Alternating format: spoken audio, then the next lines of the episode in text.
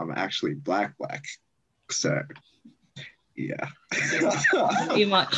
You were living like Uncle Ruckus for a minute. Black excellence means confidence, encouragement, respect, love, kindness, empowerment, authenticity, and perfection.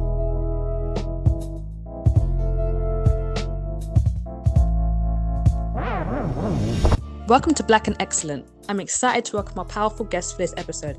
He is very ambitious and aiming to establish 2 globally recognized companies by the age of 40. I met him during a study abroad year in Germany, and he has recently attained a role in a top 5 global tech company before graduating. It's time to roll out the red carpet for EJ. Welcome, EJ. How are you today? I'm all right. How are you? I am doing wonderful. And in case you couldn't hear it in his voice, EJ is Australian. Yeah, my accent does not show it at all. But yeah, Australian, sure. I don't know, I could hear it a little bit. Okay. So my first question to you is, coming from Australia, which is a predominantly white country. Very white, yeah. When did you first realize you were black? Funny enough, from primary school all the way to like high school, it's like you're surrounded by white people. You don't realize that you're essentially fitting in with white people for so long. And like the moment where I realized like I was like black was, funny enough, in high school, which was when I was 12 or 13. Oh, wow. Yeah, really late, because a lot of the time it's just like, oh, yeah, you know that you're black, but you don't realize you're black and like what that actually means until like later. So like knowing that you're black is one thing, but then realizing you're black is another thing. Mm-hmm. Because there are a lot of differences and a lot of things that you overlook when you're younger, but you realize later in life the things that your parents told you, but you didn't understand until like later. So it was like 12, 13, that age. And I finally realized, yeah. Wow, that's pretty late. Yeah, I know. But keep in mind, like Australia, very like when I came here, it's densely white population. Like I didn't see another black person like in school until, yeah, I got to high school. Jeez. So Indians, there was one in my final year of primary school, but I never really spoke to her. And because I guess it's like it's like groupthink. When you're surrounded by a certain type of group, you kind of think like they think. Mm-hmm, mm-hmm. And so you don't even think that you think you're more white than she is, which is completely stupid. But at that time, that's how I felt it until like later on where I was like, I'm actually black. So yeah. Pretty much. You were living like Uncle Ruckus for a minute. For a minute, a solid minute, yeah. Straight up, yeah. So when did you actually come to Australia there? It was young, like 3, 4, around that age. So yeah, pretty young. Born in Nigeria, but then raised in Australia. And really, like, a lot of the stuff that was happening was kind of, there was a lid kept on that for me. So I was, like, protected really well. And I didn't really know anything until, like, high school, where you're mixed with so many different groups, so many different people from, in terms of, like, age. And then that was also where I got introduced to a lot of international. So I like started to understand that the group or the like African community that I was like cupped in was a lot bigger than I had like thought. So yeah. So when you went to high school, you said there was other black kids around. Three. There was three in total. Yeah. So one was in his final. So three, including me. So one was in his final year of high school when I started, and then there was another woman. I think a year ahead of me. So there was three in total. There was at least 500-600 people in the school. Yeah. And yeah, those three Black people. Okay. So did they talk to you? Did they look after you? Not really, because when you're in high school, you're kind of stuck in a bucket unless you interact in certain sports. So the only time I really interacted with the guy who was 4 years my senior was playing football. So that was the only time interacted, or football, soccer, whoever. So that was the only time I really interacted was in sport. Other than that, there's always the nod, the black nod, if you know that, when you see them, of course, yeah. So that was pretty much all that happened. I never really spoke to him at all. Mm. It was just sport, yeah. Do you feel you would have had a different experience if you were to talk to him or have him in your year? Maybe a little bit, because it's when you're put into a completely different environment. So shifting from one school to another school, and I only knew maybe two people going into that high school prior. So everything was new to me, and I pretty much stuck to what I knew. I didn't really expand out, because I kept it really safe. Even though, funny enough, you've got Indigenous Australians, so your Torres Strait Islanders and so on, and then you've got some let's say Indians, and they were light skin, your Islander skin tone. And they would also consider themselves Black, but they weren't Black. People in Australia, in the high schools, if you're a dark skin color, they'll be yeah, I'm Black too, but not really understanding what it means to be Black at all. Oh my gosh. So a little history on Australia. They were colonized by Britain in 1788, where they tried to, and most very successfully, kill a lot of Aborigines. And in the 1910s, they started to do an assimilation where they took children from their homes, about 33% of children from their Indigenous homes, and forcibly adopted them into white families. So racism is in the heart of Australia. So it's interesting that you said that the Indian people thought they were Black, because I guess that's how the society saw them. If you were white, you were other, and other usually just meant Black. That's pretty much it.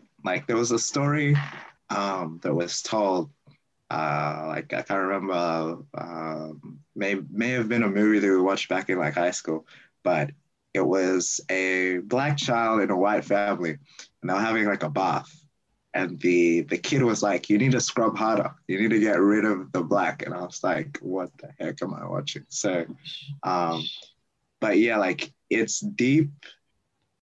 The word Aboriginal by itself often had a bad connotation, especially in primary school, when it was used to kind of joke about the Indigenous people. To the point where I was even thinking they weren't the original people, and thinking the word Aboriginal meant ab-original, not original. So yeah. That's deep-rooted stuff. Yes. You're gonna really say that these people aren't even the people that were there first when they were there first. Yes, yeah. Say that they weren't there. Exactly. When they were there. So yeah, that's why I started being a lot more cautious, because saying Indigenous, because they're the owners of the land. We're only here because of what had happened. And like currently inside of Australia, there was like a big debate about Australia Day because it's celebrated and it's also hated because it is Invasion Day. That's when the Europeans made land in Australia and first started to colonize Australia. And so the whole debate about it was about whether we stop celebrating Australia Day or rename it to Invasion Day as what it technically is. And there's both sides of the story.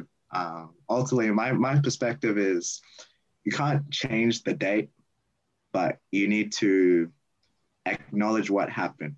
Like it shouldn't be a celebration of Australia as like something that got settled. It should be more of a day where we kind of reflect and understand, or go back and like acknowledge, oh, these are the people that are the Australians, like the true Australians.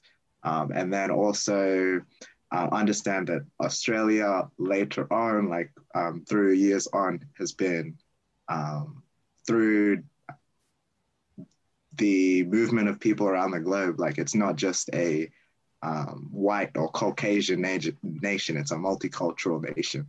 But obviously the minority is technically not the original people of the land. It's more your Caucasian. So at this point, yeah, it is like a touchy topic every time it comes to Australia Day in Australia. Yeah. So yeah, I can imagine that's like very hard for people that are Indigenous, because literally their homes have just been taken from them, everything's been taken from them, and then they want to celebrate the day that things actually. Exactly.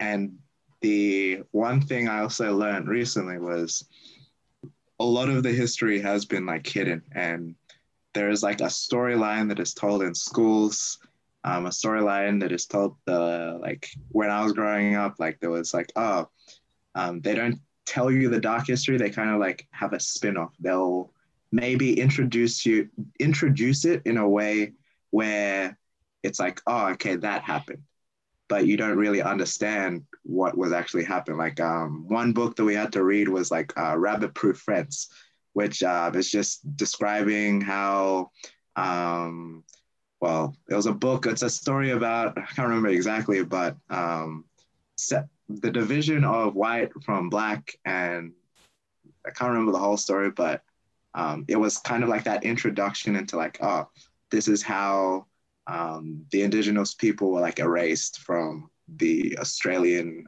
narrative. So it's a book where you don't understand it because they put it into a context where it's just like a storyline. Mm-hmm. But if you go and like look and find the actual history, you'll realize like it's a very dark history inside of Australia. I guess history is also told from the victor, so they're always going to play polluted light anyway. Exactly. So in Australia, how do you feel like you are seen? Because you are actually black, so you're not Indian. I'm black, like mother, father, both Nigerian. So yeah, I'm the realest when it comes to being black. So yeah, they see me exactly how like I look until I open my mouth. So every single time it's pretty much like you have a preconception, like a person will have like a pre-idea of like, oh, he's another African. Like they may think like when I open my mouth, I may be American, but they always need to dig a little bit deeper to see like, are you one of those type of Africans? Because a lot of the time it is like media that kind of like is represented in a completely different light of what is actually going on. And so they're trying to see like, are you one of the lucky ones? Are you one of like this type? And like a lot of the times I'll have to speak And it's become so common where it's like, oh, where are you from? Like, what are you doing? Like all these questions where it's just trying to, on their side, justify who I am. So they can like create like this image like, oh, I don't have to feel threatened by you. Yeah, it's often annoying because there are times even where it's like, I can, like when I'm working, for example, as a prime example, you'll have people from like way out west, so like in the regional parts of Australia coming into my store and asking for like recommendations. And they're wondering like, how am I able to give them all these recommendations on like products, like all these different products, like how are you like that smart? And they're thinking like, oh, like you can see it from the way they ask the questions, like, oh, he wouldn't be able to tell me all the facts or something. And then they keep on prying, keep on trying to see like, wow, okay, you're actually educated.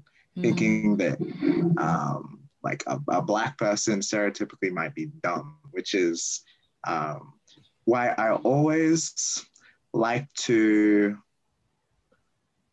in some ways, outsmart them, just to make them like realize like, what you think, you really have like limited your kind of like capacity and knowledge of like what is actually going on in the world and like who like people are and how they've like how things sort of like form. It's not just like what you see on the media is what it is. So yeah, it is kind of like they see me as how they see me, honestly. Like they see me as like a picture.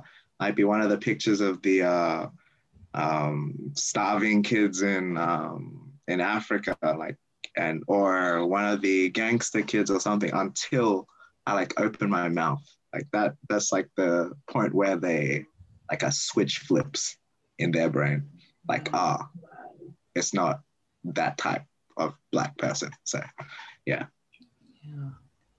you know, and you wouldn't have thought that Australia would have been that bad.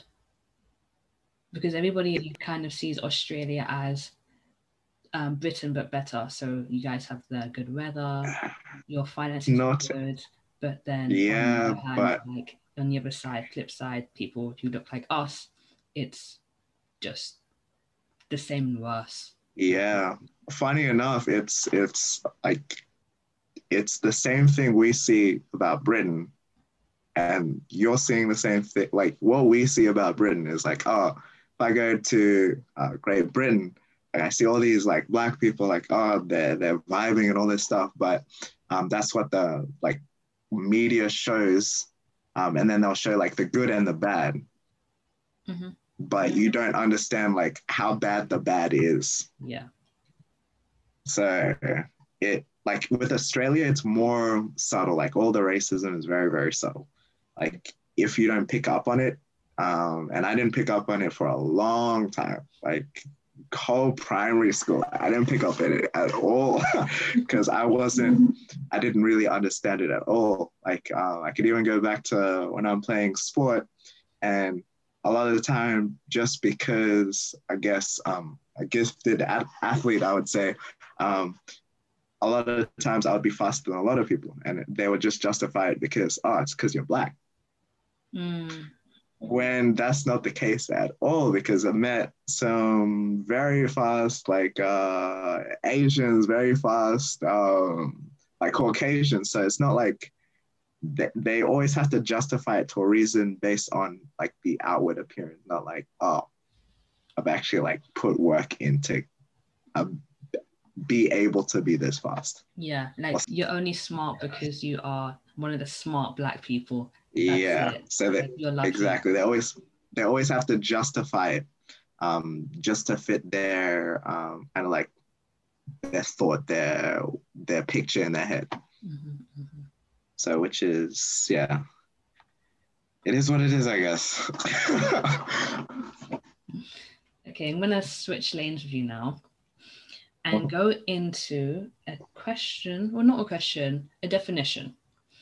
So define black love for you, and that could be either relationship wise, as in a partner or your family or within yourself. So what do you define Black love as?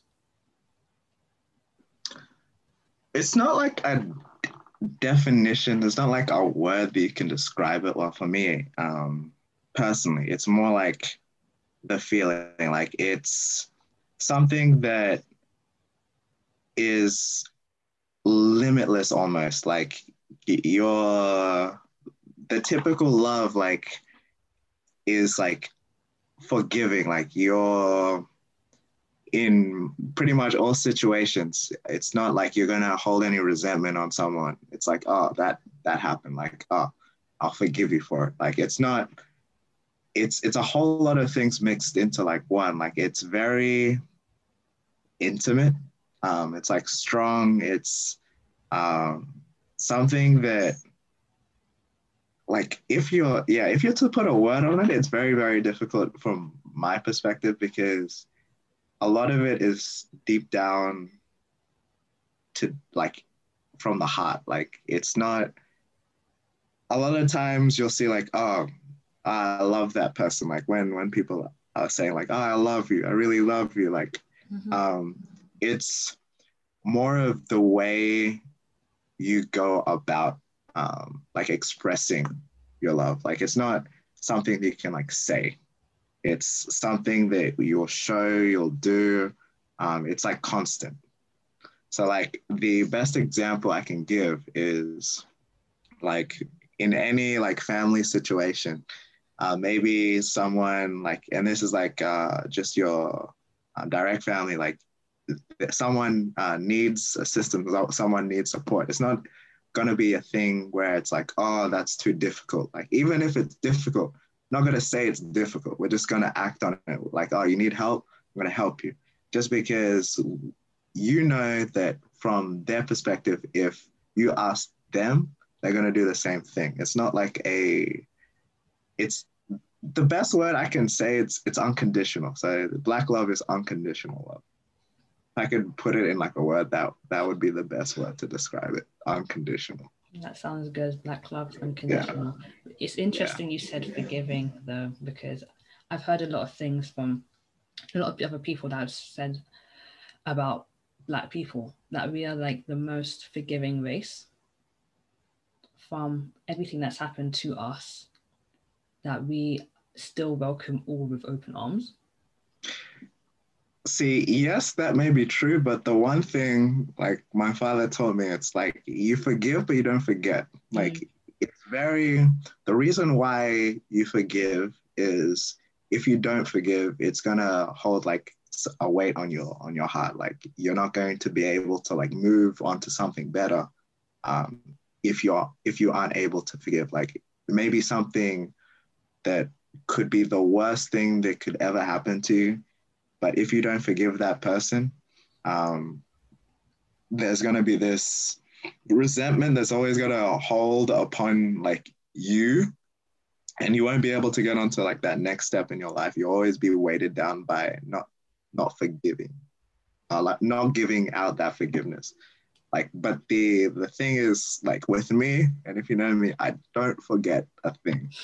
When it comes to like, if someone's done something wrong, like I'll forgive them regardless, but I'll always remember it. Like, because like they're saying, like, fool me once, shame on you, fool me twice, like shame, fool me once, shame on you, fool me twice, shame on me.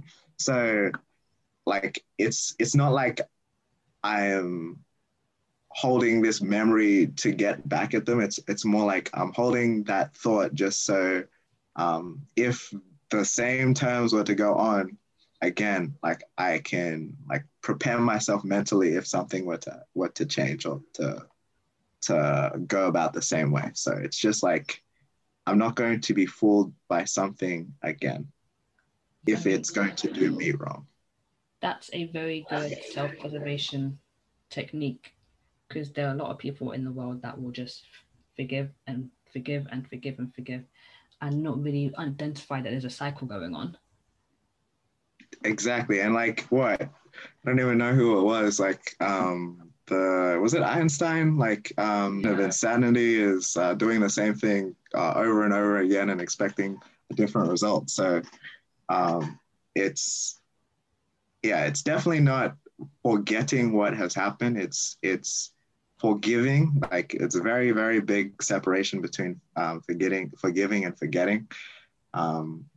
So yeah, like that is something, I guess, if I could like narrow it down, it comes down to like my faith, my belief in God and like his forgiving nature. Like he first loved us. That's why he gave his son to die on the cross. And like that type of gift to us to save us, like it should be easy for anyone to forgive another person based on something that like they've done wrong or that has been done wrong to them. But like you can still remember, like it's not something that you should like forget. Yeah, that makes sense. That's neat. Perfect sense. I have one more question for you, EJ. Okay. Oh, actually I have another one. So your name to me is EJ. But what was your full name? Here we go. The full name, really? Yes. Yeah, it's just EJ's, it's initials. So first letter is my Nigerian name, Arielua, which means the testimony or testament of God. And then, of course, living with biblical parents, the second name, biblical John. So yeah, very simple. Now, did you change it or shorten it to EJ? Okay, I know some people know you as John as well, because people couldn't understand and couldn't say the name. So this is a very strange story. So EJ first came to like light in like 5th grade for me, when I had like a teacher who was like, oh, why don't we just call you like EJ? And at that point I was still being called John, because with my first name, like no one apparently can be fussed to memorize it, even when you have way complicated names, let's say in like Russian, that people will like remember. But but nonetheless, like John was what I stuck with for a long period of time, and EJ was always there, but I never like really introduced myself as EJ. It was always John. It wasn't until like later when I really started to kind of expand my, I'd say like personality, and not like shrink myself up into a bottle. That's when I started saying like, oh, my name is EJ, because that way there's always the question. It's like what does EJ mean? And then I can always say like, oh, it's just my first name and my middle name initialized. Before it was always just John, and like, oh, because you would look at me and like, John, really? You don't look like a John to me. I hated the fact that people always had the question like, no way, your name is John. And a lot of the times it's like, I'd have to show my driver's license to be like, yep, it is. So that's where I was like, I became frustrated at one point. I was like, let me just say EJ. And I guess that's like another thing which hit me later. I was like, EJ is very easy for someone to be able to like click with, because, oh, he's black. And yeah, the only other like bit of that is like, yeah, I've got a first name that is Nigerian and a second name which is John. So yeah, EJ is what I go by. I hate just being called John now, because I don't know. Like, it's my name, yes, but it's not my first name. It's literally, like, in my opinion, it's literally half of you. It's like half of the person that you are right now. Yes, like that's. And when exactly. when you were John, you just explained that you were kind of put in a bottle, like you were suppressed in some ways. You didn't fully express yourself, and I think that's the same for a lot of Black people that live in right environments, because you don't feel like you can be your full self, because that full self isn't like everybody else. So you're more judged in that sense. And as a survival technique, you will bottle yourself inside, and your one just happened to have a name attached to it. Exactly. Yeah. That pretty much summarizes it. It wasn't, yeah. When I first, it was like, yeah, it was definitely in university. That's when I was able to really like express myself. And then going to Germany for the first time, that's when I was just like, yep, I don't need to conform to what everybody has been thinking. I can just be me. And then it was kind of like a shock to some people when I came back, because I was just like, no, I'm not John. Call me EJ. Like, and they're like, what? So yeah, it was kind of like cutting all these ropes that people would like put me in a box, and I'm like, that's not me. So yeah, that's why it's EJ. That's a nice experience you had. Yes, it's a big learning curve. Yeah. So yeah. So out of all the lessons you've learned, what tools will you pass on to the next generation? That is the simplest thing ever. The tool is to learn, like, and this is like outside the confines of what like the school tells you to learn. Like what the school tells you to learn, what I just realized is, it's a system. Like the school system, like the school setup is a system. You're designed to go through the system, to follow it. So like essentially the government benefits at the end. So you go through school to get a job, which you'll have to pay taxes, go through uni, which let's say you're doing a loan, so you're paying interest, and then so many other stuff. But the key thing that I'll definitely pass on now is learn, because right now, best point in my life, because I started picking up a lot of books that I would have never picked up if I didn't. There was like a spark. There was like one book I read where I realized that I didn't know anything at all. Like it is pretty much what has been bounded upon me is the knowledge that I've been like absorbing, but I never really went outside of that bubble to like actually understand, oh, there's more to what has been told or what has been passed on to me to read. Like, no, like, and the one thing, yeah, like the one book, I don't know if it's a book to recommend per se to everyone, but for me anyway, it kind of like unlocked, like, you know, it unlocked a key in my mind. And the book, it was Rich Dad Poor Dad by Robert Kiyosaki. Yeah, and it flipped the switch, because I never thought about finance at all, because like even buying so many stuff, I never really thought about it, never really, it was never discussed really. Maybe it was, but I just never paid attention. But read that for the first time, and it was like a key in my head, like a spark or something. I was just like, I don't know anything at all. And that's when I went out on this like phase where like right now I'm just like reading at least a book a week, just because like learning is the best thing you can possibly do for yourself and for your future and for the people around you. Like if you're learning, then you're going to want to tell other people like, oh, I just learned this. Oh, did you know about this? Oh, and it, like one thing that flicked in my head is even when there was a whole system of slavery inside of America, like the one thing they stopped them from doing was reading. Mm-hmm. And it hit me later, like reading is, and learning, like it's not reading, it's more learning from what you read is the most powerful thing that you can gift yourself. So yeah, read, learn, and look outside what has been told from other people or by your school system. That would be like the three things I'd say. Okay. Those are great things. Education is key. Yeah. Honestly. Thank you so much, EJ. It's been a pleasure. On this podcast.